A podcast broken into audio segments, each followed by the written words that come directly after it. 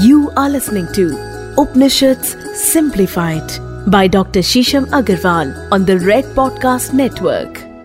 दोस्तों, क्या आत्मा का अस्तित्व पहचान कर हमें मुक्ति मिल सकती है क्या अगर हम अपने आत्म तत्व को जागृत कर लें या हमें पता चल जाए कि आत्मा कहाँ पर विचरण करती है, कहाँ रहती है तो उससे हमारे मुक्ति का द्वार खुल सकता है क्या आप सब निर्वाण चाहते हैं, मुक्ति चाहते हैं साल्वेशन चाहते हैं? अगर आप सब ये चाहते हैं तो ज़रूर सुनिए हमारा आज का एपिसोड आपके फेवरेट पॉडकास्ट उपनिषद सिंप्लीफाइड में। मेरे साथ में हूँ डॉक्टर शीशम अग्रवाल। मैंने सेवन डॉक्टरेट्स करी हैं। ईशो उपनिषद और मांडू के उपनिषद में भी मैंने डॉक्टरेट करी है।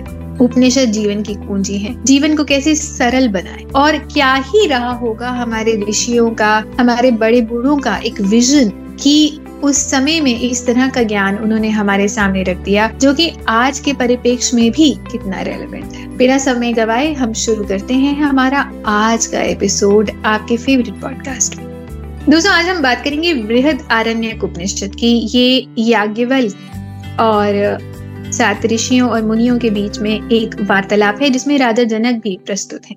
आज हम बात करेंगे मुनि कांड की, वृहद आरण्य उपनिषद में अनंत भाग हैं और इन भागों में बहुत सारे अध्याय भी हैं। ये बहुत ही बड़ा उपनिषद है और दस प्रमुख उपनिषदों में इसकी एक विशेष महत्वता भी है। अगर आप बृहद आरण्य उपनिषद को जान लेते हैं तो आप उस समय के ऋषियों, मुनियों और उनके वार्तालाप और उनके ज्ञान के बारे में बहुत कुछ जान पाएँगे और उसकी एप्लीकेशन आज के युग में और अपने जीवन में एक बहुत सफल रूप से कर भी पाएँगे। तो आज हम चर्चा करते हैं जब ऋषियों ने याज्ञवल से पूछा कि आत्मा का अस्तित्व क्या है और आत्मा कितनी इम्पोर्टेंट है और कहाँ प्रस्तुत है? तो याज्ञवल्क ने कहा कि जब आप सांस लेते हैं तो आपके साथ जो श्वास ले रहा है, आपके अंदर जो श्वास ले रहा है, आपके शरीर के अलावा वो आपकी आत्मा श्वास ले रही जब आप श्वास छोड़ते हैं तो भी आपकी आत्मा ही श्वास छोड़ती है। जब आप श्वास रोकते हैं तो भी आपकी आत्मा श्वास रोकती है।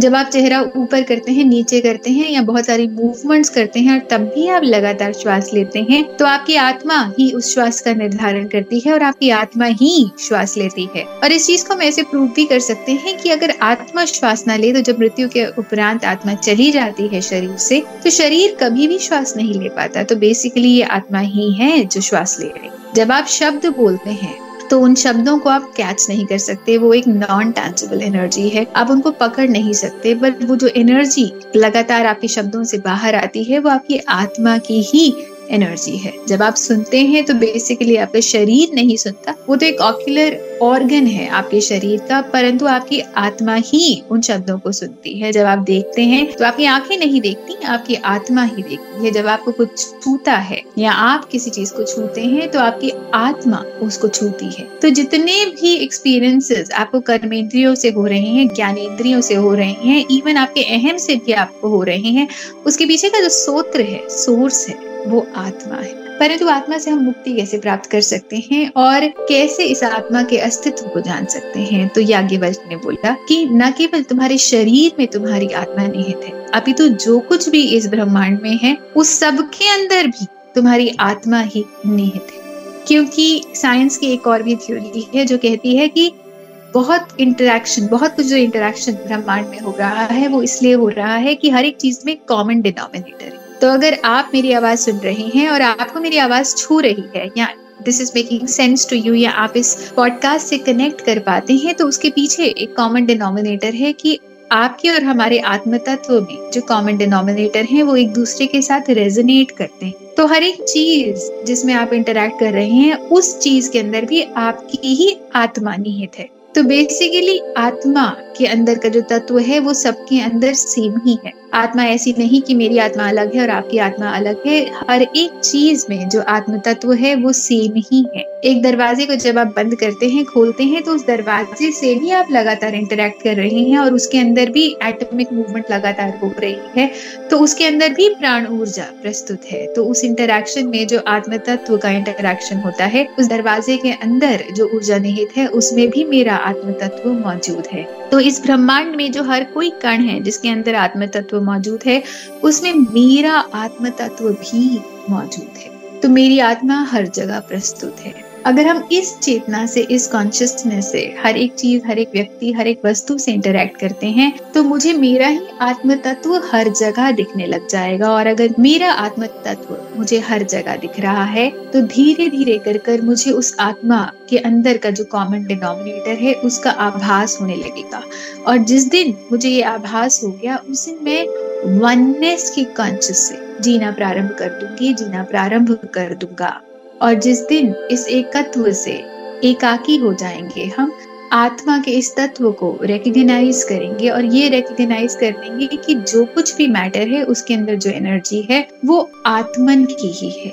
वही आत्मन जो आपके अंदर भी प्रस्तुत है और मेरे अंदर भी प्रस्तुत है। तो कहने का मतलब ये है कि आत्मा किसी एक की नहीं, आत्मा पे कोई उंगली नहीं रख सकता, ये बात नहीं है कि मेरा आत्म तत्व अलग है और आपका आत्म तत्व अलग है।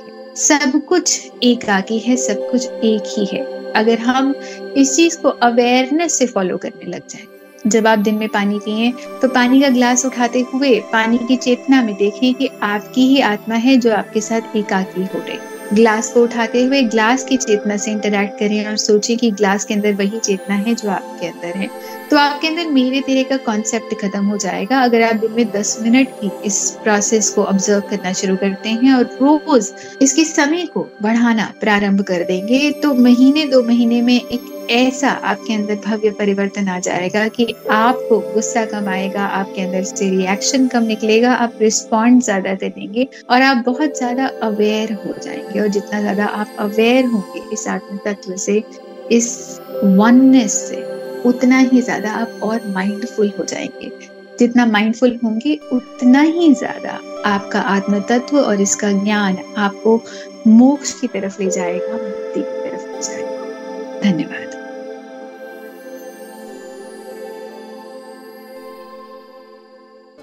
दोस्तों, आज हमने बात करी वृहद आरण्य उपनिषद आशा करते हैं आज का उपनिषद आपको पसंद आया होगा। ये बहुत ही बड़ा उपनिषद है और आगे भी हम इससे कनेक्टेड कुछ एपिसोड्स आपके समक्ष लाते रहेंगे हमें ज़रूर बताइए कि आज का एपिसोड आपको कैसा लगा। आप हमें इंस्टाग्राम पे डीएम कर सकते हैं। मैं आपको मिल जाऊँगी। डॉक्टर शीशम अग्रवाल के नाम से रेड एफएम पॉडकास्ट पेज पर आप हमें डीएम करिए। जिस तरह से आपके डीएम हमें लगातार मिल रहे हैं, हम आपके बहुत आभारी हैं। लोग लगातार अपना थैंक यू हमें शेयर कर रहे हैं और हम भी उस थैंक यू को आगे बहुत अच्छे से रिसीव करके आपको पुनः थैंक यू ही कहेंगे। और प्रयास करते रहेंगे कि ये ज्ञान आपके समक्ष लाते रहें। फेसबुक पर मैं आपको शीशम बंसल के नाम से मिल जाऊँगी। रेड एफएम पॉडकास्ट पेज पर आप हमें फेसबुक पर भी मैसेज कर सकते हैं। लिंकडिन पर हम आपको मिल जाएँगे। बहुत सारे लीडिंग ऑडियो प्लेटफॉर्म्स पर स्पॉटिफाई गाना और बहुत सारे और लीडिंग प्लेटफॉर्म्स पर हम आपको मिल जाएँगे। उनके लिंक्स को लाइक करिए सब्सक्राइब करिए शेयर करिए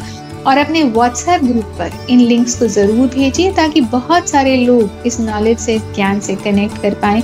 अगर आप ज्ञान की धारा से और ज़्यादा जुड़ना चाहते हैं तो मेरी बहुत सारी बुक्स अमेजोन पर अवेलेबल हैं। लेटेस्ट में मेरी एक बुक रिलीज़ हुई है हाउ या कैसे, जहाँ पे आप बहुत सारे जो रीति रिवाज कर रहे हैं, उसके पीछे का हाउ क्या है और किस प्रकार कर सकते हैं, उनको जैसे स्वास्थ्य कैसे बना सकते हैं, गृह प्रवेश के समय किन चीज़ों का आप ध्यान करिए आप नवग्रह शांति किस प्रकार से कर सकते हैं? एक श्लोक की रामायण क्या है। मतलब एक श्लोक रामायण का उच्चारण करने से आप पूरी रामायण का कैसे उच्चारण कर सकते हैं और उसका फल कैसे प्राप्त कर सकते हैं? शुक्ल पक्ष और कृष्ण पक्ष क्या है? इस तरह की बहुत सारी रोचक जानकारी उस किताब में लिखी है और ये एक तरह से आपकी वन स्टॉप शॉप है। अगर आप इस किताब को पढ़ते हैं तो बहुत सारी चीज़ों के बारे में न केवल आपको ज्ञान मिलेगा, अभी तो आप सक्षम भी महसूस करेंगे इन चीज़ों को फॉलो करने में अपनी डेली दिनचर्या में। और भी मेरी पुस्तकें अवेलेबल हैं ओम ब्रह्मांड का नाद, मेरे फिक्रे, मेथड टू मैडनेस, अंतिम लिखाई, जिसमें कुछ कविताओं की किताबें हैं और कुछ ऐसी किताबें हैं जिनको आप अगर अपने जीवन में लाते हैं तो लगातार प्रतिपल आपका जीवन बदलता ही रहेगा। इसी मंगल कामना के साथ हम मिलेंगे आपके साथ हमारे अगले एपिसोड में आपके फेवरेट पॉडकास्ट उपनिषद सिंप्लीफाइड धन्यवाद। You are listening to Upanishads Simplified. By Dr. Shisham Agarwal on the Red Podcast Network.